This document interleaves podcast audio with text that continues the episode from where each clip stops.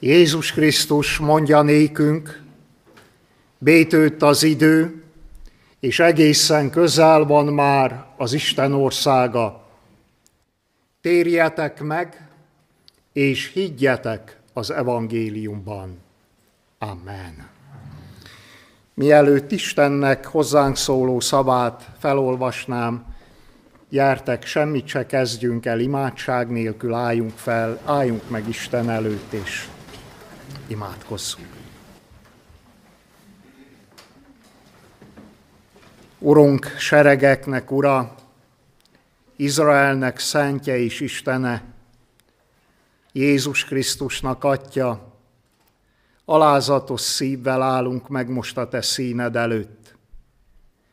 És szeretnénk legelőször áldani, magasztalni, dicsőíteni a te nagy nevedet, azért a hozzánk lehajlók szeretetért, amelyet Jézus Krisztusban, a te fiadban cselekedtél velünk. Magasztalunk téged, Uram, a te írgalmadért, hogy jó vagy hozzánk, hogy könyörületes Úr vagy, hogy szerető Isten vagy.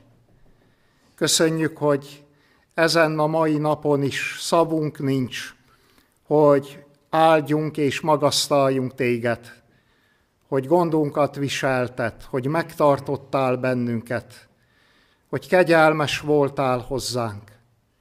De legfőképpen köszönjük, Urunk, azt az áldozatot, amit hoztál a Golgotai kereszten, érettünk, házunk népéért.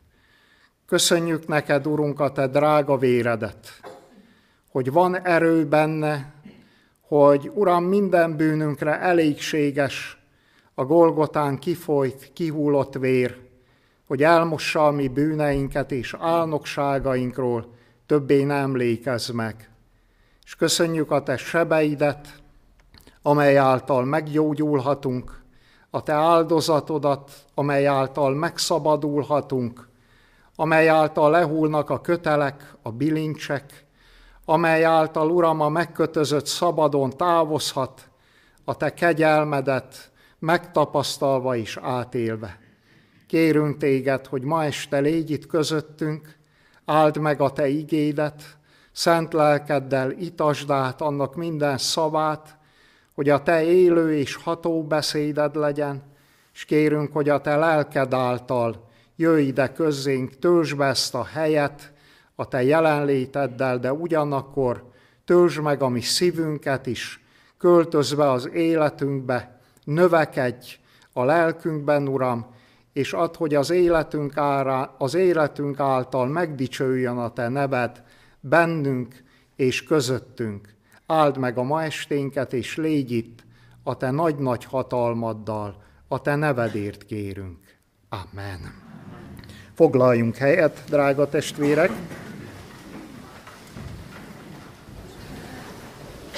A ma esti igét a Sámuel első könyvéből fogom olvasni, a második fejezetből, a 12-től 17-ig, 22-től 25-ig, és a 30-tól 35-ig terjedő verseket, akiknek van Bibliájuk, ide nyissuk ki az, az igét, mondani fogom, ahonnan olvasom. A Sámuel első könyve második fejezetének a 12. versével kezdem. Éli fiai azonban elvetemült emberek voltak, nem törődtek az Úrral, sem azzal, hogy mi volt a papok joga a néppel szembe. Ha valaki áldozatot mutatott be, oda ment a pap szolgája, amikor a húst főzték, kezében a háromágú villával, és beleütötte az üstbe vagy fazékba, bográcsba vagy lábosba, és elvette a pap mindazt, ami a villára akadt. Így bántak egész Izraellel, akik oda jártak Silóba. Sőt, mielőtt elfüstölögtették a kövérjét, oda ment a pap szolgája, és ezt mondta az áldozó embernek. Adja papnak sütni való húst, mert nem fogad el tőled főt húst, csak nyerset. És ha azt felelte neki az az ember, hogy előbb el kell füstölögtetni a kövérjét, és csak azután veleheti el, amit megkíván, akkor ezt mondta neki, most add ide, mert ha nem, erőszakkal is elveszem. Igen, nagy volt tehát az ifjak vétke az Úr előtt, mert megútálták az emberek az Úrnak való áldozatot. 22. verstől. Éli igen öreg volt. Meghallotta, hogy mi mindent tesznek fiai egész Izraellel, és hogy azokkal az asszonyokkal hálnak, akik a kijelentés sátrának a bejáratánál teljesítenek szolgálatot. Ezt mondta nekik, miért csináltok ilyeneket? Mert hallom gonosz dolgaitokat az egész néptől, ne tegyétek, fiaim, mert hallom, hogy nem jó hírt terjesztenek rólatok az Úr nép előtt. Ha ember vétkezik ember ellen, akkor a döntőbíró Isten. De ha az Úr ellen vétkezik valaki, ki merne ott döntőbíró lenni? De nem hallgattak apjuk szavára, mert úgy tetszett az Úrnak, hogy megöli őket. 30. verstől, ezért így szólt az Úr, Izrael istene. Bár határozottan megmondtam, hogy a te házad népe, a te családod fog örökké színem előtt járni, most mégis így szól az Úr, nem így lesz. Mert akik engem dicsőítenek, azoknak dicsőséget szerzek. De akik engem megvetnek, gyalázatra jutnak. Eljön az idő, amikor összetöröm erődet és családod erejét, és nem lesz öreg ember a házadba. Majd meglátod-e hajlék romlását a sok jó helyett, amit tettem volna Izraellel. Bizony nem lesz öreg ember soha a házadba, de valakit nem írtok ki oltáram mellől hogy megepesszem a szemed, és gyötörjem a lelket, de házad többsége közönséges emberként hal meg. Ez a jel fog bekövetkezni két fiadon, Hofnin és Fineáson, egy napon halnak meg mindketten. De támasztok majd magamnak hűséges papot, aki szívem és lelkem szerint cselekszik. Építek neki, maradandó házat. De támasztok majd magamnak hűséges papot, aki szívem és lelkem szerint cselekszik, építek neki maradandó házat. Amen.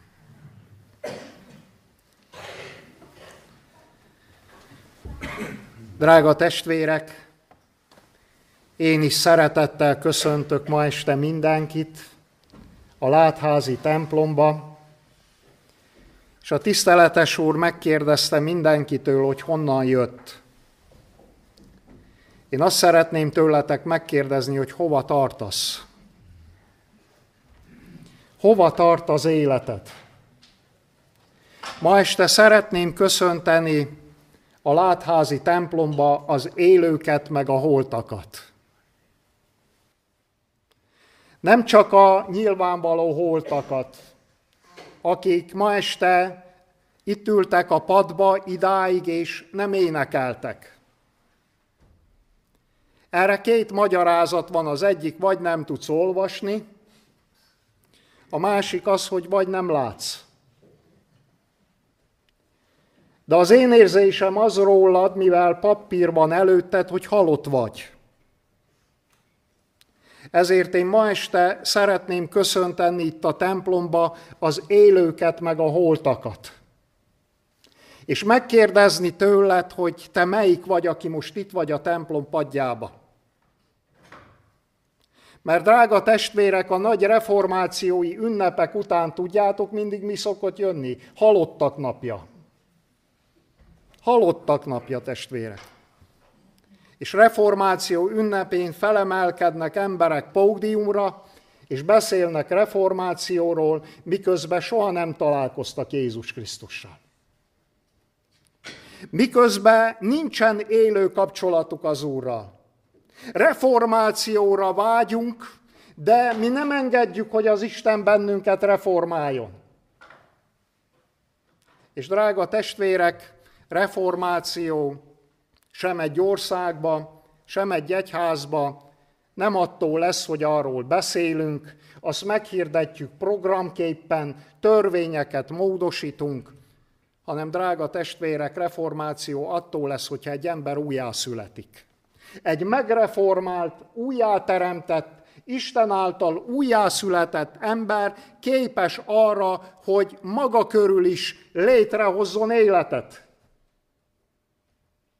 Mert Isten szava azt mondja, akié a fiú, Amen, testvérek. Azé az élet, akiben pedig nincs meg az Isten fia. Az élet sincs meg abba, halott vagy. Megkérdezhetem, mikor fogadtad be, mikor hívtad be az életedbe az életet? Mikor hívtad be a házadba a názáreti Jézust? Mikor fogadtad el megváltóknak? Mert akié a fiú, azé az élet. Ha nincs meg benned az Isten fia, az élet sincs meg benned. És nem látsz életet, hanem az Istennek ítélete, az Istennek a haragja marad rajtad. Drága testvérek, reformáció után lefestettük szép fehérre a templomainkat. De mi van a belső templommal, testvérek? Mert ha Isten az életünket megtartja és kegyelmes lesz, akkor ma este, holnap este, vasárnap délelőtt itt a látházi templomba, és vasárnap este a záró alkalommal én erről a témáról szeretnék közöttetek szolgálni, evangélizálni, amit Pálapostól ír a korintusiakhoz írott első levél, harmadik fejezetének a 16. és 17. versében, ahol így szól az ige. Nem tudjátok, hogy ti Isten temploma vagytok. És az Istennek lelke bennetek lakik. Ha valaki az Isten templomát beszennyezi, azt elveszti az Isten. Mert az Isten temploma szent, és az a templom ti vagytok. Drága testvérek, Jézus perében van egy döntő mozzanat. Megpróbálják egyházi szinten is, világi szinten is megpróbálja Heródes is, Pilátus is, Kajafás is lejáratni, kikezdeni, megfogni valahol az urat. És az ige azt mondja, hogy nem találnak benne hibát. Hibátlan a húsvéti bárány. Nincs benne fogyatékosság. És drága testvérek, a végső momentum az, amikor az ige azt mondja, hogy előállott két hamis tanú, akik azt hálították, hogy ők hallották Jézust azt mondani, hogy rontsák le a templomot, és ő három nap alatt felépíti azt. Na most, drága testvérek, a kérdés az, hogy miért volt hamis a két tanú, miért írja a Biblia, hogy hamisak voltak a tanuk, amikor a János evangéliuma leírja azt, hogy Jézus ezt tényleg mondta. Tudjátok, miért voltak hamisak a tanuk? Mert nem mondták el, hogy miközben Jézus ezt mondta, mit csinált. Jézus ott állott a nagy Jeruzsálemi templom fala mellett. Mutatják a tanítványok a falakat, a köveket, hogy micsoda nagyságos templom ez. És Jézus azt mondja, roncsátok le, és nem erre mutatott, hanem erre mutatott. Ezért voltak hamisak a tanuk. Mert nem mondták el, hogy miközben Jézus ezt mondja, mire mutatott? Jézus mutathatott volna a falra, a kövekre. Roncsátok le ezt a templomot, és én három nap alatt felépítem. De ő nem, ő magára mutatott. Roncsátok le ezt a templomot, és én három nap alatt fel fogom építeni, és János megértette, mert hozzáteszi, ő pedig az ő testének templomáról beszélt. De drága testvérek, nézzétek meg, hogy mi a döntő bizonyíték István perébe, az első vértanú perében. Azt mondja az ige az apostolok cselekedetei 6. fejezetének a 16. verse, hogy István perében hamis tanuk álltak elő, akik azt állították, hogy ez az ember állandóan a templom ellen beszél. Nézzétek meg, hogy mi a döntő bizonyíték Pálapostól perében, amikor Tertullus ügyvédet felfogadják a zsidók, leutaznak Cezáreába és vádolják, mivel vádolja Tertullus ügyvéd Pálapostolt? Azt mondja, a templomot meg akarja szentségteleníteni. Apostolok cselekedetei 24.6. És végül, drága testvérek, nézzétek meg, hogy mi az ötvösöknek a problémája Efézusba. Demetrios összehívja az ötvösöknek a cégét, és azt mondja, ti nem látjátok, hogy ez az ember állandóan a Diana, az Artemis templom ellen beszél. Ha mi ezt hagyjuk, akkor oda lesz a szuvenír, oda lesz a turizmus, a világ hét csodája közül az egyik az efézusi Artemisi templom volt, ide nem fognak jönni, nem fogják vásárolni a kis szobrocskákat az Istennővel, a szobrocskákat a templommal, és ti tudjátok, hogy nekünk a jólétünk meg a keresetünk ebből van. Állítsuk meg, meg kell állítani Pált. Drága testvérek, nézzétek meg, hogy Pálapostolnak a prédikációit, Istvánnak a prédikációit, Jézusnak a prédikációit, egyik sem beszélt soha a templom ellen. Hanem mindegyik arról beszélt, ami a templomban folyik. És ez egészen más, mint a templom ellen beszélni. Szeretném elmondani, hogy látházán ez a három nap nagyon keserves lesz a vallásos templomba járóknak. Mert állandóan a templomod ellen fogok beszélni, ez ellen a templom ellen. Mi van a templomodban? Szeretnéd, hogy jól menjen a gyülekezetedbe? Szeretnéd, hogy jól menjen az életed a családodba? Szeretnéd, hogy tiszta templomod legyen, megszentelt templom legyen, megszentelt Isten tisztelet, megszentelt közösség. Szeretnék neked valamit elmondani. Tiszta templomod csak akkor lesz, ha tiszta a templomod. Érted? Tiszta templomod, itt Látházán, Máiba, Miskolcon, akkor lesz, ha tiszta a templomot. Mi van benned? Mi van benned? Drága testvérek,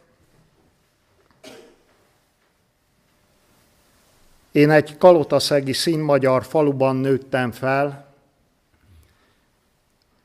tiszta református, színreformátus gyülekezet volt, és emlékszek, amikor fiatal koromban az önkormányzat, a szomszédunkban volt a falunak a kultúrotthonja, az önkormányzat a kultúrotthonnak az udvarára épített egy fás barakot.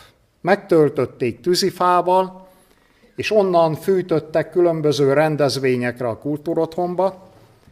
Tavaszra elfogyott a tűzifa, kiürült a barak, És az önkormányzat berakott egy pingpongasztalt a barakba, hogy a falunak a fiataljai, legényei járjanak oda, és ott szórakozzanak, pingpongozzanak. És elkezdődtek a pingpongmeccsek, de ezek úgy folytak, hogy a pingpongmeccsre odavittek egy láda sört, közben itták, és a kocsmáros kikötötte, hogy ő az üvegeket úgy kéri vissza, hogy abban nem szabad hab maradjon, vagy ital az alján, hanem tisztán, üresen kéri vissza, ezért a legények, amikor megitták a sört, akkor az alján maradt habot a baraknak a döngölt földjére ki, ki, kicsapták. A döngölt föld pedig beitta. Drága testvérek, amikor legerőször beléptem ebbe a barakba, akkor fordult egyet a gyomrom az ott lévő szaktól. Ránéztem a barátaimra, és azt kérdeztem tőlük, hogy hogy bírjátok ezt. Ők csodálkozva rám néztek, és azt mondták, hogy gyere csak, mert te is megszokod. És drága testvérek, három nap után megszoktam, nem éreztem már a szagot. Már nem zavart a szag. És drága testvérek, így vagyunk a bűnnel is. Hogy először fordul egyet a gyomrunk. Fordul egyet a gyomrunk. Érezzük, fáj. Aztán egy idő után megszokod magadba a koszt, megszokod magadba a bűnt, megalkuszol a mocsokkal, és már nem is fáj. Idős Zimányi Józsi bácsinak van egy szép könyve, ez a címe, hogy Tűzoszlopoddal jéghegyek között. Leírja a történetet, hogy hogyan írtak levelet Stalinnak, hogy térjen meg, hogy vitték el őket a lágerbe, milyen volt az életük ott, és hogy jöttek haza. És leírja azt, hogy egy olyan rozoga géppel hozták haza őket, hogy az olyan alacsonyon szállt, hogy le ne zuhanjon, és egyik helyen látta azt, hogy egy ilyen iszap tengerből tornyok állnak ki. És megkérdezte a repülőn lévőket, hogy ez micsoda és elmondták, hogy Stalin elöntött több falut, ciánnal, iszappal, és ezek a templomnak a tornyai, amelyek megmaradtak, amik kiálltak az iszapból, és azt mondta, azt írja Józsi bácsi a könyvben, hogy borzasztó volt látni tornyokat, templomokat iszabba. Aztán felment a Ruszin vidékre evangélizálni, és az egyik faluba szólott a Gonnok bácsinak, hogy Gonnok bácsi, menjünk a templomba. És a Gonnok azt mondta, hogy tiszteltes úr, csak oda ne menjünk. És ő rákérdezett, hogy miért nem. És azt mondta a Gonnok, hogy jöjjön, megmutatom. És elvitte a református templomba, és a templomba az úrasztala körül, ahogy a Dunántúlon is vannak az úrvacsorához elkészítve a gyönyörű szép esztergált faragott karfák, ahol az emberek menjenek szépen körbe úrvacsorát venni, ott volt az úrasztala körül a gyönyörű kifaragott karfa, és a karfához oda voltak kötve az orosz lovak. Oda trágyáztak, oda ganéztak a templomnak a közepébe, és azt mondja Józsi bácsi, hogy borzasztó volt látni, egy református templomot tele ganéval, bűzzel. Mi van a te templomodban, testvér? Mi van a ti templomotokban? Férfi testvérek, mi van a szívedbe? Mit szedtél le az internetről? Mi áll a fejetekben? Mi van a gondolatvilágodban? Mert drága testvérek, a bűn mindig a gondolatvilágon kezdi el a munkáját az emberbe, hogy kiteljesedve aztán cselekedetté legyen, és végül pedig halált nemzen. Így csap be az ördög. Így csap be az ördög. Mit tűrsz meg magadba? Mit gyűjtöttél össze a templomodba? Mi van bent a szívedbe? Tudjátok, van egy drága igém. Úgy őrzöm, mint az igaz gyöngyöt ezt az igét, mert az Isten adta nekem ezt az igét, és a Bibliámnak a hátsó lapjára bele van írva, hogyha majd már nem leszek, akkor a lányai írják rá a fejfámra. Aki szereti a szív tisztaságát, annak barátja a király. Elmondom még egyszer. Aki szereti a szív tisztaságát, annak barátja a király. Barátod a király. Szereted a szívednek a tisztaságát? Hogy tiszta legyen a szíved az Isten előtt.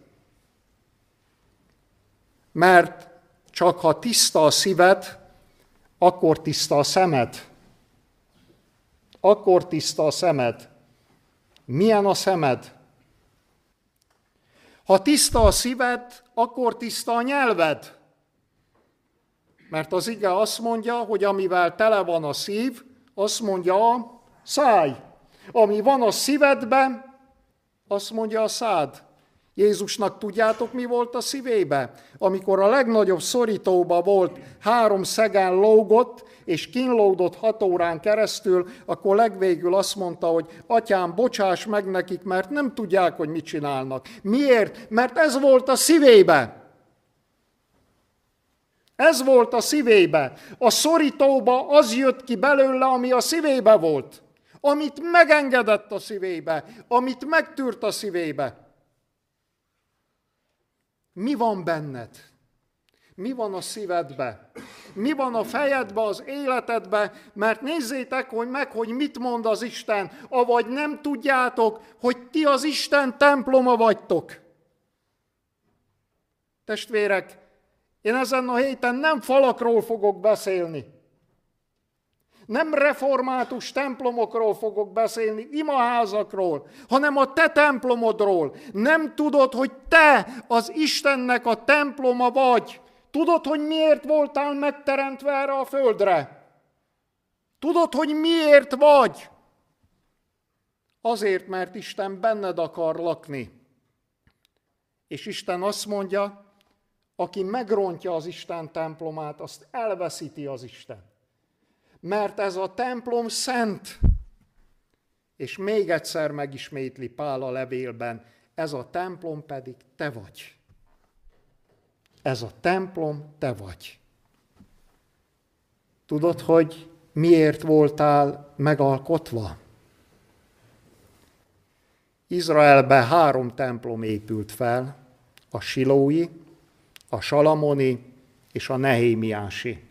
Három alkalommal erről lesz szó majd az evangélizáción, és negyedszer pedig arról a megoldásról, arról a templomról, amit nem emberkéz épített, hanem az Isten épített. Az embernek. Az első, a silói templom volt az, amiről olvastam az igét. Tudjátok, hogy miért építette az Isten ezt a templomot? Tudod, hogy miért voltál megalkotva, és miért születtél meg erre a földre? Azt mondja az Úr, azért építettem a silói templomot, hogy nevet szerezzek magamnak. Tudod, hogy miért vagy megalkotva? Miért születtél meg erre a földre? Mert az Isten rajtad, rajtatok keresztül akart magának nevet szerezni. Isten azt akarta, hogy általad megdicsőjön a földön az ő neve. Megdicsőítetted az Isten nevét az életeddel? Megdicsőítetted az Isten nevét az életeddel? Egyik erdélyi költőnő írja le, hogy a nyomorult, szegény, mezőségen szolgáló édesapja temetésén jött egy idegen, megállott az apám koporsója mellett, és csak annyit mondott, az Isten járt benne idelent. Megkérdezhetem, el tudják majd mondani a fiat, a lányot, amikor majd megáll a koporsód mellett, hogy benned az Isten járt lent, lent, közöttünk. El tudják mondani? Megdicsőül az ő neve benned. Mert testvéreim, nem értem én se, hogy mi az Istennek a tetszése, és miért akarja az Isten azt, hogy az ő sátora az emberek között lakozzon. De a Bibliából azt olvastam, hogy ez az Istennek az öröme. Ez az Istennek a boldogsága, hogy közöttünk lakozzon, hogy benned lakjon, és hogy megdicsőjön az ő neve az életed által ebben a világban, a pogányok között, a hívők között. Megdicsőült az ő neve mostanig benned? Tudjátok, hogy miért? Mert az evangéliumban van egy hely, Ezékiel próféta 16. fejezetében, ahol az Isten elmondja szépen sorjába, hogy hogy vette fel Izraelt a földről vérébe, hogy mosta meg, hogy öltöztette fel delfinből saruba, patyolatba, fehér ruhába, és azt mondja, hogy te pedig szereztél magadnak nevet, mondja Izraelről az Úr, hírhet parázna lettél. Szereztél te magadnak nevet. Hírhet parázna lettél, kiültél minden domtetőre, levetetted azokat az ékszereket, amiket én raktam rád, és csak abban különböztél a többi paráznától, hogy más paráznának fizetnek a paráznaságért, te a paráznaságodért te fizettél. Ennyibe különböztél a paráznától. De levetetted minden dicsőségedet, levetetted minden ékszeredet, és odaadtad, és szereztél magadnak nevet, és drága testvérek, mivel Izrael szerzett magának nevet, ezért bekövetkezik Silónak a pusztulása, azt mondja Isten Jeremiás próféta könyvébe, menjetek el Silóba, ahol először szereztem magamnak nevet, és nézzétek meg, hogy mi lett az én népemnek, Izraelnek bűne miatt. Drága testvérek, térjetek meg, mert az Istennel nem lehet játszodni. Mi az oka annak, hogy ez a templom, ahol az Isten először szerzett magának nevet, teljesen elpusztul. Miért kellett Silónak elpusztulnia? Mivel kezdődik Silónak a pusztulása? Azt mondják erre sokan, hogy Hofni meg Finás. Holnap este hallani fogjuk azt, hogy mivel kezdődött Izraelnek a pusztulása, szétszakadása, és amikor megkérdezem a hívőket, hogy tessenek megmondani, hogy hol kezdődött Izrael kettészakadása, a romlás, akkor mindenki azt mondja, hogy Roboám meg Jeroboám. És én mindig azt mondom, hogy nem, sokkal hamarabb kezdődött, tudjátok, hogy mivel? Egy hívő királynak a kétfele való sántikálásával, Salamonnal kezdődött. Holnap este hallani fogjuk azt, hogy öregkorára a fejét hogy csavarják el az idegen asszonyok, és hogy viszi Izraelt bűnbe, hogy kétfele sántikáljon. Ma este azt mondjuk lehet, hogy Hofni meg Finás, a két elvetemült, amit, ott, amit olvastam és amit hallottatok, amit ott csinálnak Silóba. Nem testvérek, tudjátok, hogy mivel kezdődik? Silónak a története azzal kezdődik, hogy látunk egy főpapot ülni a templom küszöbén hintaszékbe. Élit. Hofni meg Finás apját. Olvassátok el Sámuel történetét, valahányszor Éliről van szó, mindig azt írja, hogy az ajtó félfánál ül. Fordítsam magyar nyelvre. Se kin, se ben. Egyik lábával kin, a másik lábával ben. És tudjátok, hogy mi lesz a vége Élinek? Amikor megjön a hír, hogy elveszett a friláda, amikor megjön a hír, hogy igaz volt a profécia, egy napon mind a két elvetemült fia meghalt, és amikor megjön a hír, hogy az egyik menye időnap előtt megszült, akkor Éli a hintaszékkel hátraesik, és abba veri be a fejét a halántékát, amit szeretett, az ajtófélfába. És ott hal meg, testvéreim, én ezt átéltem a szülőfalumban, amikor egy alkoholista fogadott, hogy anélkül, hogy elvenni a szájától, megiszik egy liter szilvapálinkát, és hazamegy. És ment a falu utána, akik fogadtak vele, hogy nézzük, hogy mi lesz belőle, és a küszöbön esett össze, és a küszöbjén halt meg. Majdnem bejutott a házba. Majdnem megnyerte a fogadást. De nem nyerte meg, a küszöbön halt meg. Drága testvérek, itt van egy ember, aki se bent nincs, se kint nincs. Amikor Jézustól Jézus valahol tanít, és oda megy hozzá egy írástudó, és megkérdezi, hogy hogy lehet bejutni az Isten országába, akkor ez az írástudó olyan jól tudja, hogy mi van leírva a Bibliába. Szeresd az Urat, a te Istenedet teljes szívedből, teljes lelkedből és teljes erődből, és szerest fele barátodat, mint magadat. És Jézus ránéz, és azt mondja, jól feleltél, nem vagy messze az Isten országától. Némelyek azt mondják, hogy micsoda dicséret. Én azt mondom erre, micsoda ítélet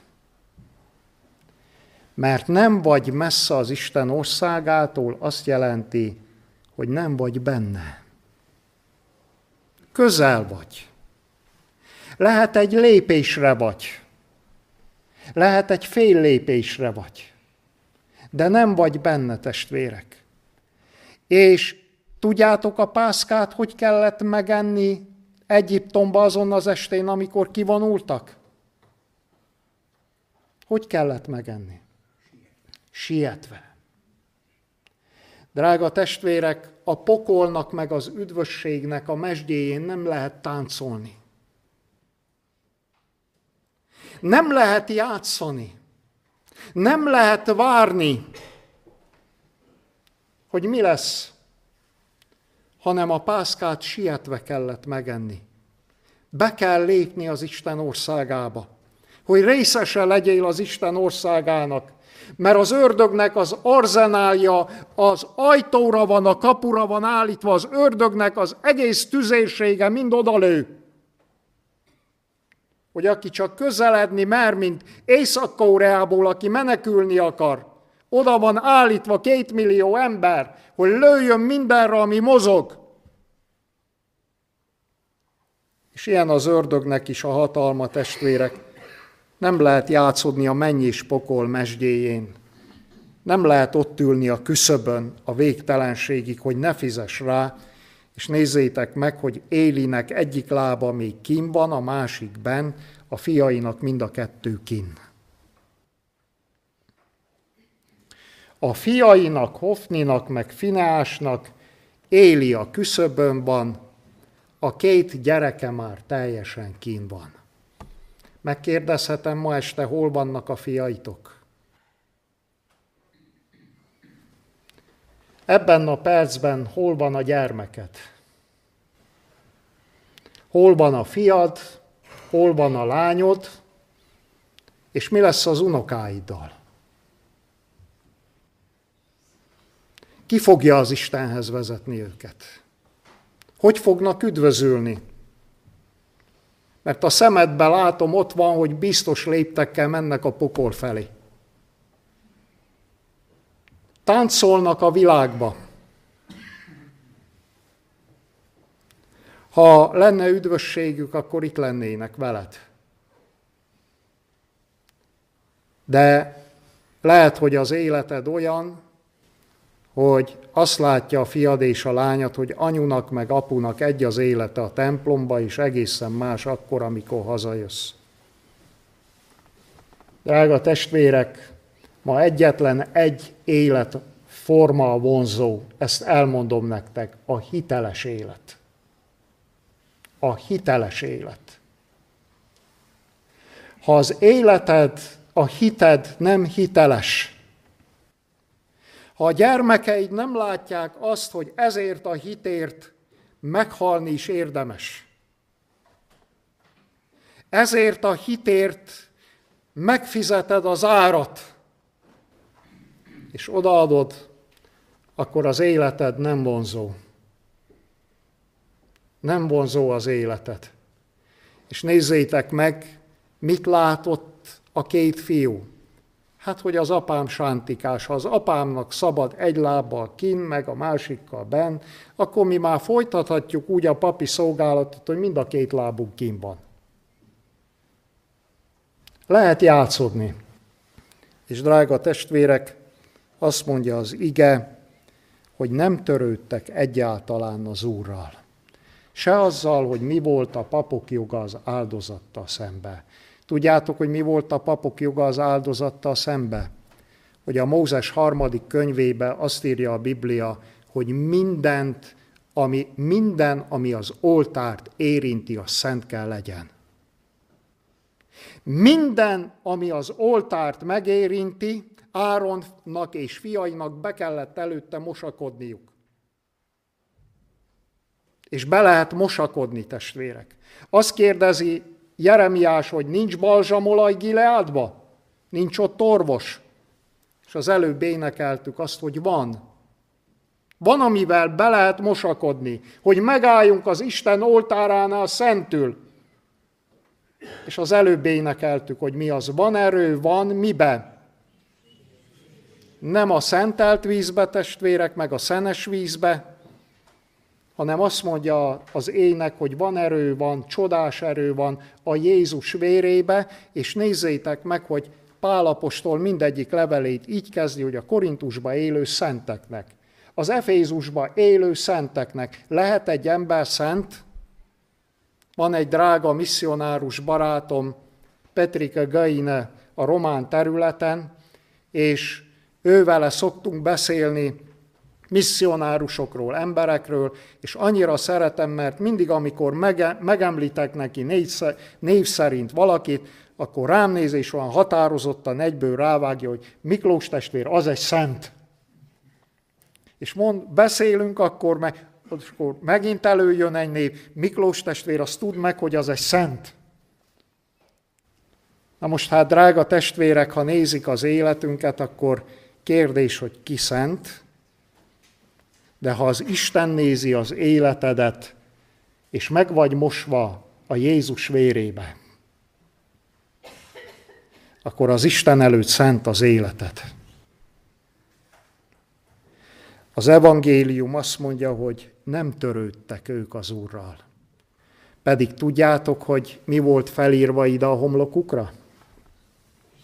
Volt egy kocka ide a homlokukra, szíjjal oda rögzítve, és a főpapoknak a homlokára ez volt felírva, hogy szentség az Úrnak. Ők pedig mit csináltak, testvérek? Fényes nappal, azokkal az asszonyokkal paráználkodtak, akik a templom bejáratánál szolgálatot teljesítettek. Nem törődtek az Úrral. Ez volt a probléma Finás esetében, amikor Kozbi meg Zimri hozza fényes nappal a Moábita nőt és viszi be Izrael szeme láttára a sátorba, miközben Izrael bénei ott sírnak Mózessel az Úr sátora előtt, hogy hova jutott a nép. Testvér nem lett kuplerája házat? Mert adtunk a bűnnek egy szép nevet, párkapcsolat. Ezt mondják Magyarországon, egy párkapcsolatba élnek. Székelyföldön még mindig paráznaságnak nevezik testvérek. Összeköltöztek a fiatalok. Csak hogy drága testvérek, ez az Isten szemébe még mindig bűn, és az Isten nem fogja erre az áldását adni. És itt van testvérek, jön a magtalanság, jön a fogamzásképtelenség, nem tudnak szülni, nem születik unokatestvérek. Idáig Magyarországon, akik a szolgálatom nyomán rendezték a tavaly előtt, amikor a Debreceni nagy templomba evangélizáltam, az ottani evangélizációnak egy, egyik legfontosabb áldása volt, hogy a következő két hétben megjelent a lelkészi hivatalba 18 pár, és bejelentették, hogy az evangélizáció következtében ők össze akarnak házasodni. És testvérek, ezeket a családokat ismerem, a házasság után pillanatok alatt születik az első, a második, a harmadik gyerek. És van áldás. Van áldás, testvérek. Az Isten nem fogja megáldani a bűnt. Isten nem fogja megáldani a bűnt. Az Istennel nem lehet azt csinálni, testvérek, hogy a homlokomra az van felírva, hogy szentség az Úrnak, és én pedig nem törődök az Úrral. Mennyit törődsz egy nap az Úrral? Testvérek, törődtök az Úrral? Mert Finországban száz évvel ezelőtt tudjátok, hogy a református egyházban hogy volt ébredés? A lelkészek arattak, arattak, tele voltak a református templomok, és nem tudták a református lelkészek, hogy honnan jön az áldás. És egy alkalommal tartottak az egyik templomba egy kiértékelő találkozót, és kinyillik a templomnak az ajtaja, és egy 84 éves kis mami bottal tipek befele, oda megy a középre, ránéz a finn lelkészekre, és azt mondja, drágáim, azért jöttem, hogy vegyétek le a vállamról a bőjtnek meg az imádságnak a terhét, mert már nem bírom tovább. A lelkészek könnyes szemmel egymásra néztek, mert megértették, hogy honnan jön az áldás. Azt mondja Isten, keresek Magyarországon egy embert, aki odaáll a résre. Egy embert, hallod? Ezért volt kedves Mózes az Isten előtt, mert az evangélium azt mondja, hogy odaállt a résre, ahol az Istennek a haragja, ítélete ment volna a nép felé, és azt mondta, hogy Uram, inkább engem, és odaállt a résre. És az Isten látott egy embert a résen. És az Isten ma is keres Magyarországon egy embert, aki hajlandó retérdelni a résre. És ha egy 84 éves mamit kap, aki ott áll a résen, és bőjtöl és imádkozik, akkor ő fogja fenntartani az ítéletet. Tehát, és ő érte fog megtérni Magyarország. De Jézus azt mondja, vajon amikor az emberfia visszajön, talál-e még hitet a földön? És ezt egy olyan asszonyjal kapcsolatosan mondja, aki állandóan járt egy polgármester fejére, hogy neki szolgáltasson igazságot. És azt mondja Jézus, látjátok, hogy a hamis bíró mit csinált az özvegyasszonyjal? Igazságot szolgáltatott neki, hogy ne járjon a fejére. Gondoljátok, hogy az Isten nem szolgáltat igazságot az ő választottainak, akik kiáltanak hozzá éjjel és nappal, és most jön a kérdés. De vajon, ha az emberfia visszajön, Magyarországon talál-e egy embert, aki odállt a résre? Drága testvérek, szolgálatomban az elején említettem, hogy én is és az én feleségem is Etelka színmagyar vidéken nőttünk fel, Erdélybe, és hát azért volt egy pár, van egy pár emlékünk a románokkal való kapcsolatból, És Isten, amikor 18 évvel ezelőtt bennünket leküldött egy színromán vidékre, kilenc gyülekezetet pásztorolni, ahol a legnagyobb gyülekezet most 43 magyar számlál egy tízezer lakosú román városba, mind a 43-an túl vannak már a 70-80 életévükön, 27 éve nem született magyar gyerek a vidéken, és a kilenc gyülekezetből a 18 év alatt ötben eltemettem az utolsó magyart is, kikísértem a temetőbe, és még van három olyan gyülekezet, ahol két magyar van, gyönyörű szép Árpádkori templomba, Isten tiszteletet tartunk a számukra, az egy magyar számára is, olyan Isten tiszteletet, mint ez a ma esti alkalom. És drága testvérek, amikor oda kerültünk 18 évvel ezelőtt erre a vidékre, akkor mivel feleségemmel történt olyan, hogy leszállították az autóbuszról, mert magyarul beszél, nekem pedig előfordult az is, hogy nem adtak kenyeret, hogy jöjjek Magyarországra, és itt vegyek magamnak kenyeret, mert magyarul beszélek. Ezért úgy kerültünk oda le erre a vidékre, hogy nem tudtunk egyáltalán románul, magyar faluba, településen nőttünk fel, magyar iskolába tanultunk.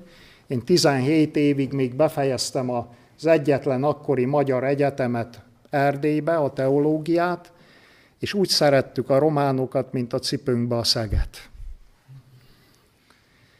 És érdekes módon, amikor lekerültünk 18 évvel ezelőtt erre a vidékre, öt éven keresztül engem senki nem mert meghívni szolgálni. És öt évig tartott Isten csendben.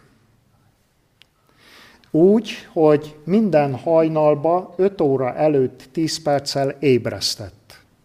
Ez Magyarországon egy órával még korábban van, 4 óra előtt 10 perc a magyarországi időszámítás szerint. Csendben felkeltem, nem kellett telefon, mobil, nem kellett óra, csergőóra.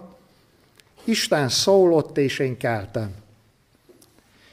Öt órára, négy órára szépen lementem a konyhába, megfőztem a kávét, és vettem két széket, és oda tettem magam elé, és valakitől kaptam ajándékba egy román nyelvű Bibliát. És az egyik, a két szék közé oda tettem két szivacsot, a konyhának a padlózatára, oda térdeltem, és az egyik széken ott volt a magyar Biblia, és a másik széken ott volt a román Biblia. És elkezdtem olvasni az igét, elkezdtem beszélni az Istennel, és Isten nekem válaszolt. Kérdeztem az igéből, Uram, erre mit mondasz? Hogy mondod? És ott ültem csendben két órán keresztül, öttől hétig, még kelt, ébredt a család, elkészítettük a kislányokat az iskolába, elkísértem őket, és nyolctól tízig együtt a feleségemmel újra igét olvastam, imádkoztunk, énekeltünk, és tíz órakor, Magyarországi idő szerint kilenc órakor kinyitottuk a parókiának az ajtaját, és átléptük a küszöböt. Azért helyeztek erre a vidékre, hogy az egész családommal éhen fogok halni mert nem lesz, aki eltartson. És drága testvérek, 18 év után mi itt vagyunk közöttetek. Mert hűséges az Isten. És testvérek, ez így ment öt éven keresztül, minden reggel. És Isten szólott, és én kérdeztem azt, hogy hogy mondod, Uram, ezt románul. És az Isten mondta, néztem a román Bibliát, összehasonlítottam a magyarral, és öt éven keresztül Isten megtanította román Bibliából románul prédikálni, és öt év után, amikor látta, hogy készen vagyok, akkor azt mondta, hogy Miklós, most pedig menj ki a románok közé, és evangélizálj. És drága testvérek, mi évente 70 színromán gyülekezetet 70 településen, a hátszegi medencében a 42 faluból már nincs egy sem, amelyikben ne hirdettem volna az evangéliumot, és Cseri Kálmán Passaréti volt lelkipásztor románra lefordított könyveiből ne tartottam volna a románoknak bibliaiskolát. És a retyezát alatt van három olyan falu, ahol még két-két család van, akik nincsenek megtérve. Áldják testvérek az Istent. Áldják az Istent. Isten felkészített, de törődni kellett vele. És amikor látta, hogy készen vagyok, akkor kiküldött testvérek a legvadabb románnak a Mócvidékre, Ábrám Jánkónak a szülőfalujába evangélizálni, és este tízkor, amikor kijöttem ebből a, ebből a teremből, ahol több ezer románnak hirdettem az igét, akkor a sötétben a románok nem vették észre, hogy én ott vagyok, és beszéltek a hátam mögött, nekem azt hallanom kellett. Azt mondta az egyik a másiknak, ha ma este itt lett volna Avram Janku közöttünk, és látta volna, hogy ez a magyar itt hogy vergődik azért, hogy mi a, mi a mennybe jussunk, más lett volna a véleménye a magyarokról. Hát gondolom nekünk is Avram Jánkuról, ha ott lett volna az evangelizáció, de drága testvérek, én itt láttam meg azt, hogy a gyűlöletnek a falai Jézusba leomlanak. És nekem ezt látnom kellett, hogy a megoldás a gyűlöletre, a nem szeretemre Jézus Krisztusba omlanak le a falak. De drága testvérek, törődni kell az Úrral, mennyit ülsz egy nap az Úrral? Mert az Úr elmondaná azt, hogy hogy lehet elfoglalni Nyéklátházát a Názáretinek, hogy lehet elfoglalni Miskolcot, hogy lehet elfoglalni Magyarországot, Isten elmondaná neked a haditervét. Tőlem mindenki azt kérdezi, hogy Miklós, hozzád mindig szól az Úr? És mondom, hogy nem szól. Ábrahámnak Gérárba tudjátok, hogy hány évig nem szólt az Isten? Gérár azt jelenti, hogy várakozó hely. És Ábrahám 14 évig lakott Gérárba, és az Isten a várakozó helyen nem szólt neki egy szót se. 14 évig várni kellett.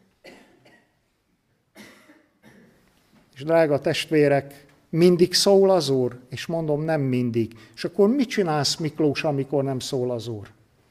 Mondom, leülök a kanapéra, veszem a reggeli áhítatos könyvet, vezérfonalat, Bibliát, és azt mondom, hogy Uram, addig ülök itt, ameddig nem szólsz. És hogyha kell, akkor veled sírok, és ha kell, veled örülök, ha nem szól semmit, akkor itt ülök, Uram, és hallgatok, addig, amíg meg fog szólalni, de szólj hozzám egy szót. És drága testvérek, ilyenkor mindig jön az Úr lelkének a jó tetszése. Az Úr lelkének a fuvallata, egyszerre csend lesz benned, egyszerre értesz mindent, egyszerre békességgel lépsz ki a küszöbön, és érted azt, hogy mit akar az Isten, és mi az Istennek az elsődleges célja. Azt mondja, hogy nem törődtek az Úrral sem azzal, hogy mi volt a joga az, áll, az áldozatnál, Hát az volt testvérek, hogy először el kellett füstölögtetni a kövérjét, aztán a sovány maradt neki. Május 20-án, akarom, hogy ezt is tudjátok, Budapesten keresztény hívő orvosoknak tartottam előadást, szó, evangelizációt. Van ilyen is Magyarországon, megtért orvosok közössége. És elmondtam nekik, hogy én a az államvizsga dolgozatomat a teológián Héber nyelvből írtam, és ez volt a címe, hogy gyógyítások, meg gyógymódok a Bibliában, az Ószövetségben. És meg vagyok győződve, testvéreim, hogy Isten ezt a törvényt, hogy először a kövérjét el kell füstölögtetni, és a soványt megelted, ezt a koleszterin meg a triglicerin szintünk miatt adta. De ők azt mondták, hogy nem, most nem várunk, most add ide. És drága testvérek, agyvérzés, szívinfarktus, és érdekes, hogy én rájöttem Erdélybe, hogy nem a szalonna miatt van, hanem tudjátok, hogy mi, mi miatt. Most, azonnal. Stressz. Milyen szavak szerepelnek ott Heródesnél, amikor levágja keresztelő János fejét? A lány sietve kiment, megkérdezte az anyját, mit kérjek, a lány pedig azt mondta, az anya azt mondta, hogy mondd meg a királynak, hogy most azonnal adja ide keresztelő János fejét, nehogy gondolkozzon. Tudjátok, hogy miért? Mert akit az ördög tönkre akar tenni, attól elveszi a minőségi időt. Akit az ördög tönkre akar tenni, attól elveszi a minőségi időt. Ismerős testvérek ez a mondat, hogy nincs időm meghalni se. Győzelmet ül az életed fölött az ördög, mert elvette tőled a minőségi időt. Nincs időt se Istenre, se apádra, se anyádra, se testvére, se gyerekre, semmire. Nincs minőségi idő. Tudjátok, hogy az Isten mit mond a jelenések könyvébe? Akit az Isten meg akar áldani, annak ad időt. Azt mondja ott, hogy adtam neki időt, hogy térjen meg. Adtam neki időt, hogy térjen meg, de ő nem akart megtérni, ezért én beteg ágyba vetem. Hű, katirákos lett. Jánosnak eltört a lába, micsoda tragédia. Isten tudjátok, hogy mit mond? Adtam neki időt, hogy térjen meg. Adtam neki időt. Akit Isten meg akar áldani, annak ad egy minőségi időt hogy térjen meg. Drága testvérek, Izrael eljut életének erre a mélypontjára, és nézzétek meg, hogy jönnek az arabok. Tetszik, nem tetszik, akarjuk, nem akarjuk, jönnek a filiszteusok. És mit csinál Izrael? Azt mondják, hogy ha kivisszük a frigyládát a harcba, akkor az Isten is ki fog menni, és mi győzni fogunk. Mi a reformációnak a lózungja az igéből? Tudja valaki? Ha az Isten velünk, kicsoda ellenünk. Egyetlen egy magyarországi asszonytól hallottam, Traucs Liza nénitől, Biatorbágyról, hogy ez az ige a Bibliába kérdőjellel a végén van is feltételes módban. Ha az Isten veled, akkor kicsoda ellened. Mert ha az Isten veled, akkor tényleg senki nincs ellened. Csak az én kérdésem az, hogy olyan az életünk, meg az útjaink, hogy tényleg velünk van az Isten? Tényleg veled megy az útaidra az Isten? Vagy olyan vagy, mint az egyik szomszédom az első gyülekezetembe, ahol megkérdeztem, hogy János bácsi imádkozik? Persze, tiszteletes úr. Mikor? Amikor a TS-be megyek lopni. Imádkozok, hogy a Jóisten áldjon meg, hogy senki ne fogjon meg és amikor visszajövök, hálát is adok a zsákkal, hogy megúsztam, és holnap újraindulok. Na testvérek, erre mondja az Isten Jeremiás próféta könyvébe Silóról, hogy latrok barlangja lett a templom. Rablók barlangja lett a templom, hogy bejöztök ide, megálltok előttem, és azt mondjátok, megúsztuk. Holnap újraindulok, hogy ugyanazt csináljam. És ha az Isten velünk, kicsoda ellenünk? Csak a kérdés az, hogy veled megy az Isten ezekre az utakra. Mert ha az Isten veled, és a te útad egyezik az ő útjával, akkor tényleg jaj annak, aki elődbe áll. Amit az Isten egyszer kinyitott, az senki be nem fogja zárni. Romániába állandóan minden évben hívnak egy olyan faluba, ahol az ortodox pópa azt mondta, amikor elkezdődött az evangelizáció, hogy ebbe a faluba az én testemen keresztül lesz gyülekezet. Négy hónap után temették testvérek. És lett gyülekezet a faluba. Lett hívő nép a faluba. Testvérek, amikor Isten kinyit egy ajtót, akkor jaj annak, aki odaáll. És amikor az Isten bezár egy ajtót, a senki ki nem tudja nyitni. Úgyhogy testvérek, ne nyögjetek és ne kapálózzatok olyan dologért, amit nem nektek adott az Isten.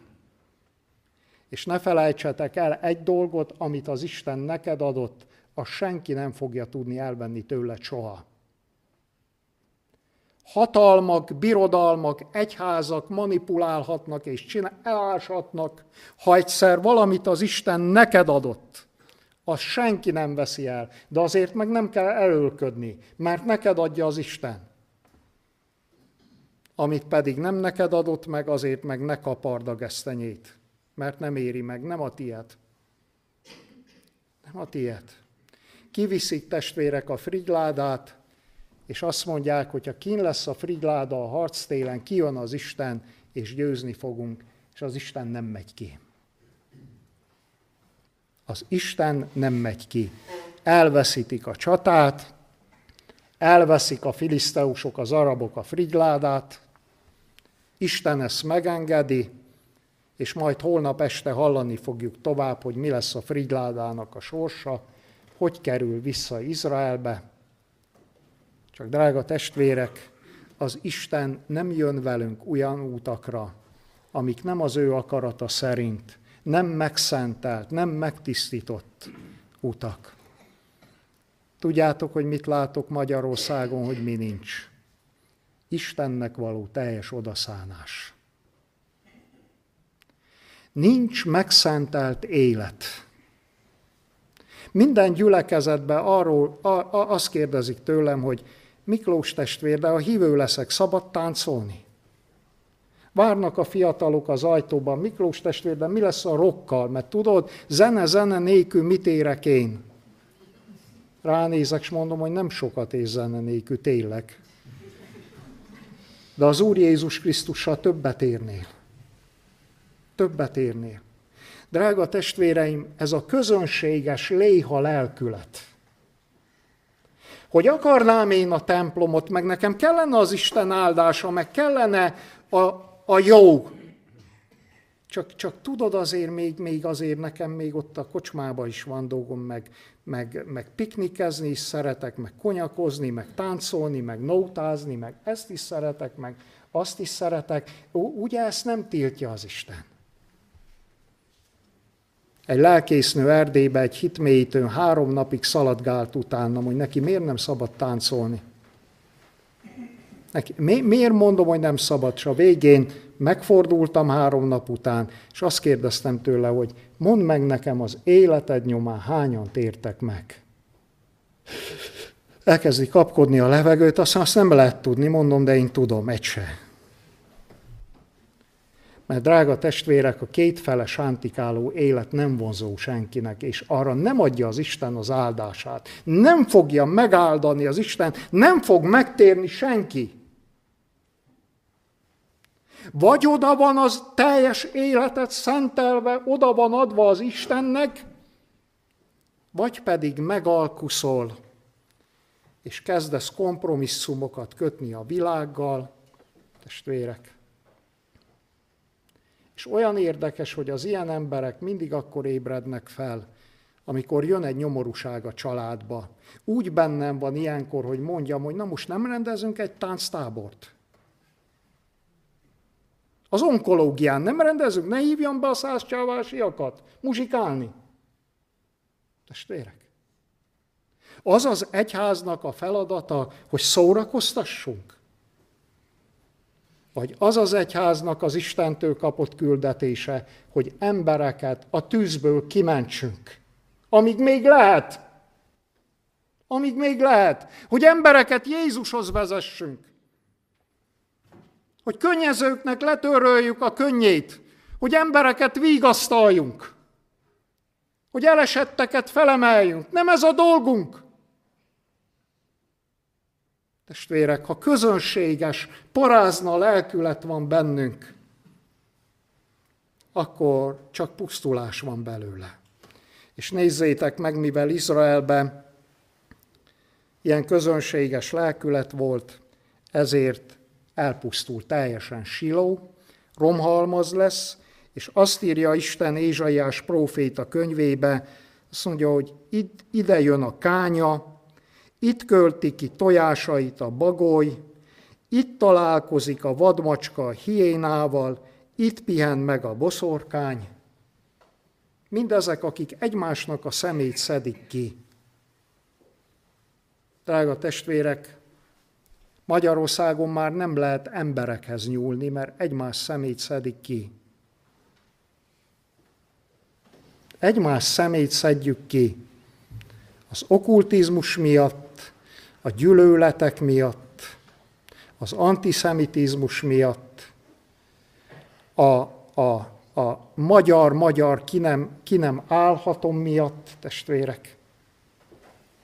És nézzétek meg, hogy Szól a vészharang, és olyanok vagyunk, mint a zsidók két évvel ezelőtt, ott voltam a siratófalnál, és ott voltak a zsidók kicsomagolva bőröndökkel, imaszíjakkal, és így a fal előtt. Megtették be a, a cetliket a falba. Azt hiszik, hogy az Isten még most is kívánságkosár a Duna tévén. Hogy benyújtjuk a falba a kis cetlit, hogy mi a kívánság a mai napra, testvérek. Ez, ez még mindig nekik most is az Isten. És kérdezik ott valaki, hogy ezek mit csinálnak itt. És azt mondják, hogy imádkoznak. Mondom, nem, most adnak igazat Jézusnak. Így. Annak az úrnak, aki azt mondta, hogy megmutatom, hogy ebből a templomból kőkövön nem maradt. Kacagtak a zsidók. Ha, ha, ha, miket beszél? 48 évig épült ez a templom. Ki fogja szétordani a követ? Ne féljetek, lesz. Jön Titus, meg Nabukadnecár, meg Antiochus Epiphanes, széthordják a követ, és marad egy fal, hogy emlékeztessen. Azt mondja Élinek az Isten, nem lesz öreg ember a házadba, kipusztulnak a gyerekeit, eladók kírják majd a házadra, hogy eladó. Generációk pusztulnak ki, testvérek. Magyarországon, ha minden tömbházban, meg minden házban lenne három gyerek, nem lenne hova betenni az arabokat, testvérek. Csak tudjátok, hogy mi a probléma? Harmadik nap lesz erről szó. Hogy 1956. július 1-től a mai napig Magyarországon megöltek 7 millió gyereket. 7 millió életet. Nem kellett ide az orosz november 4-én, elrendezik a magyar anyák. Elrendezik a magyar anyák. És testvérek, arab oda fog bemenni, ahol hiányzik a magyar a házból. Ahol van magyar, oda nincs hova betenni az arabot. Mert tele van a ház, nem tér. Értitek? Életpárti kellene legyünk, testvérek. Életpártiak kellene legyünk. És Siló elpusztul, testvérek, és én szeretném elmondani, hogy miért pusztul el Siló, mert én Silóból jövök. Ugyanis az egyik gyülekezetem, amelyik már szinte össze van nőve hátszeggel a kisvárossal, úgy hívják, gyönyörű szép neve van, hogy Őralja boldog falva, és magyar történészek azt mondják, hogy az egész osztrák-magyar monarchia Nagy Magyarország területén ebben a faluban épült fel a legelső templom Magyarország területén, a történelmi Magyarország területén, és az a templom ma is áll a teljes szépségében.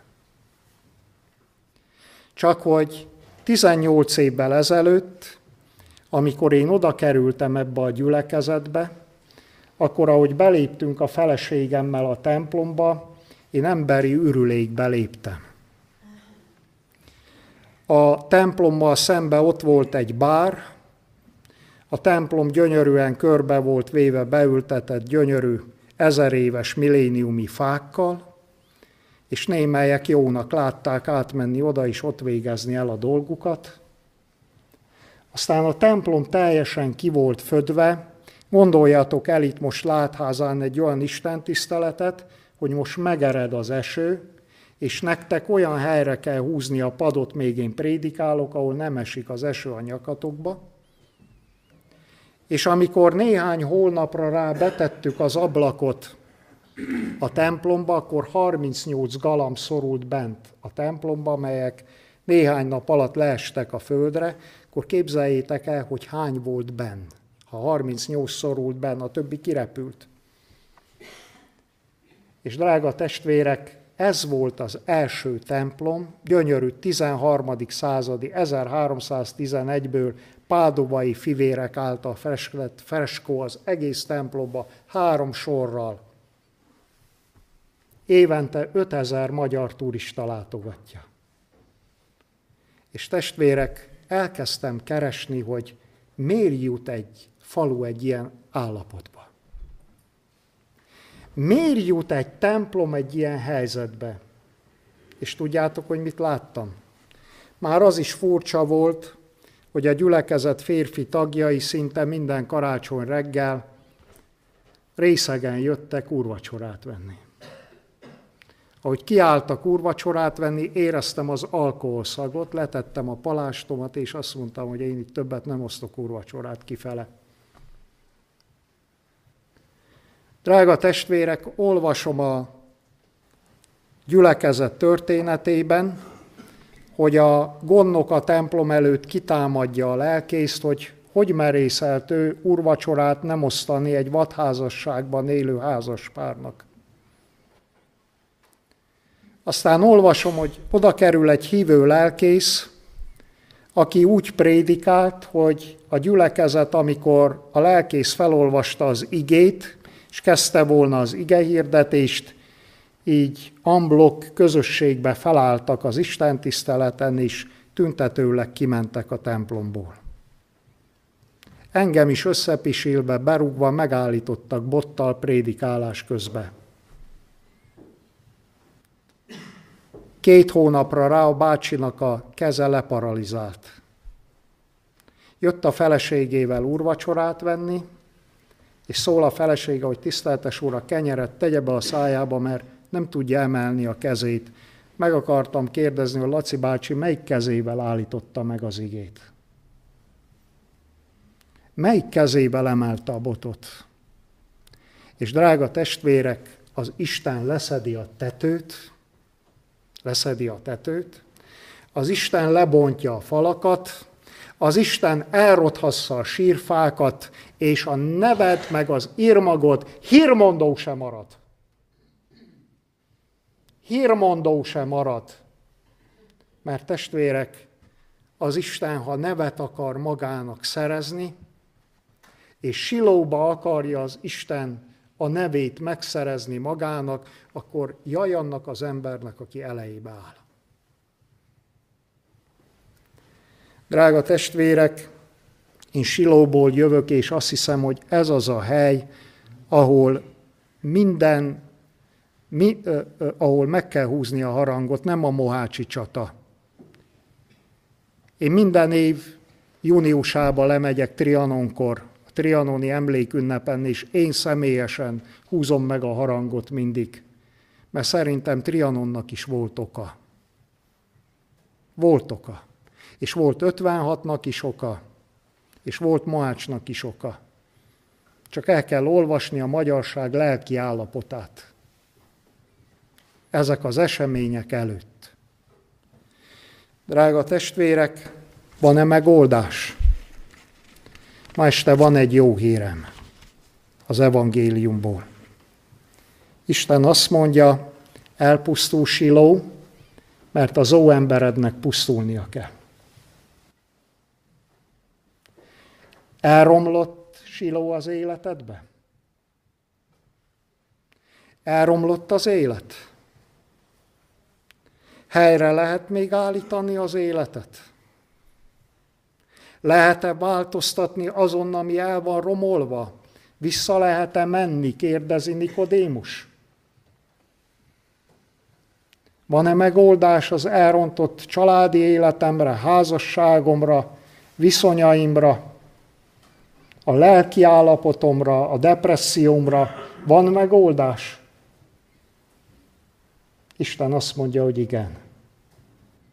Én visszatérek Dávid leromlott sátorához, hogy az emberek maradéka, a pogányok maradéka, aki keresi, az megtalálja az urat. És forrás fakad a Dávid sátorából, a Dávid templomából, hogy lemossa a bűnt. Van megoldás? Igen, testvérek, felét fordul az Isten. Ez a megoldás. Visszatérek Dávid lerombolt, elpusztult sátorához, és megépítem azt, azt mondja az Isten. Azért, hogy az emberek maradéka, a pogányok, akik keresik, megtalálhassák az Urat. Tudod, miért vagy ma este itt? Mert az Isten még nem mondott le rólad. Lehette már lemondtál magadról. Lehet, te már értelmetlennek tartod a harcot. Lehet, hogy elvesztetted a célodat, lehet az, hogy már reggel úgy kelsz, hogy úgy gondolod, hogy a cipőfűzőt se érdemes bekötni, és nem érdemes felkelni, és nem érdemes semmit csinálni, és nincs már örömöd, nincs békesség az életedbe, nincs célod, helyreállhat ez? Igen, testvérek, mit vagyunk a feleségemmel, és arról fogunk nektek bizonságot tenni ezekben a napokban, hogy én már régen a halál árnyékának a földjén lennék, ha nem könyörült volna meg rajtam, 98. február 23-án az Úr. Ott végeztem volna egy kamion alatt, az öngyilkosságba. A házasságunk már rég tönkrement volna, és már rég elváltunk volna. Ha az Isten azon héten nem nyúl le utánam, és nem nyúl le a feleségem után, hogy kiemeljen bennünket abból az életből. És a gyermekeim ma, akik hitben járnak, és az Isten szolgái akarnak lenni, azok, drága testvérek, most járhatnának lehajtott fejjel, hogy a református lelkipásztor apám öngyilkos lett. Milyen dicsőség lenne, ugye? De testvérek, visszafordult az Isten Bódis Miklós lerombolt sátorához. És könyörült rajtam az Isten az ő fiában, Jézus Krisztusban, és mutatott nekem az utolsó pillanatban egy útat, hogy nézd meg, Bódis Miklós, nem csak a pokolba menő gyalázatos út van, hanem van egy út, amit az Isten készített. Ott lesz nyugtot és békességet, és ez az út a kereszt. Ez az út a kereszt, ahol az Isten az ő szent fiát halálba adta azért, hogy téged megmentsen. Drága testvérek, a jó hír silóiak számára, nyékiek számára, máiak számára, látháza számára, Miskolc számára az, hogy Isten arca feléd van fordítva. Hogy az Isten arca feléd van fordítva, és visszatért az Isten Dávid leromlott sátrához, hogy megépítse azt, és Istennek van hatalma arra, hogy megépítse az életedet. Megépítse az életedet és az Isten meg tudja ezt cselekedni, és én szeretném elmondani nektek ma este azt, hogy közületek senki nincs itt ma este véletlenül. Ha valaki téged idehívott, vagy idehozott, akkor tudd meg, hogy téged nagyon szerettek. Téged nagyon szerettek. És az, hogy itt vagy, az azt jelenti, hogy téged nagyon szeret az Isten. Miért nincs itt a barátnőd, a szomszédod, a testvéred, miért te vagy itt? Tudod miért? Mert rólad még nem mondott le az Isten. Szeret az Isten. Sokszor annyira rácsodálkozok, hogy Uram, volt nálam a megyébe 24 nálamnál különb, akiket én fel tudok sorolni, hogy mind különbek voltak. Miért én? És nem értem. csak egyet tudok, hogy nagyon szeretett az Isten. Nem tudom, mert nem érdemeltem meg semmivel. És te ma este azért vagy itt, mert Isten könyörülni akar rajtad, és enged, hogy az Isten lelke az ő újjáteremtő munkáját elvégezze benne ez, ez a három nap alatt. Három nap alatt azt mondják a gyógyító, az alkoholmentő misszióba, hogy három nap alatt teljesen a szervezetből ki tud tisztulni az alkohol. Én tudjátok, hogy mit hiszek? Hogy harmadnapra van élet.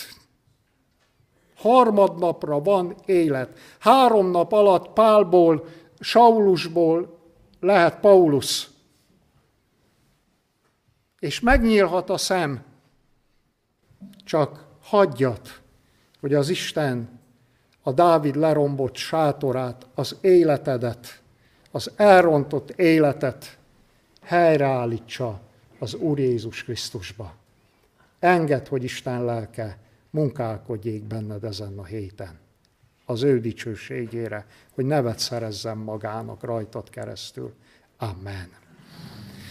Ülve maradva, drága testvérek, csendesedjünk el, és arra kérlek benneteket, hogyha Isten lelke indít, bíztat, ami van a szívedben, az legyen a szádon is. Közös imádságra csendesedünk el, és akit Isten lelke indít, az hangosan, hogy mindenki hallja, röviden, érthetően, hogy rá tudjuk mondani az amment, a többiek menjünk Isten elé, és fohászkodjunk hozzá.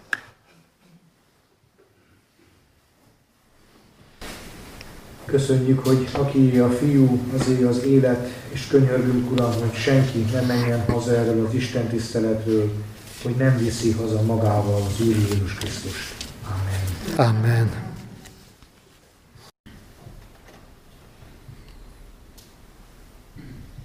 Úr Jézus, úgy állok és úgy jövök ma este elébet, ahogy az a gennyező leprás tette, akinek az egész testéből áradt, Uram, a bűz, a bűn, a lepra, a poklosság.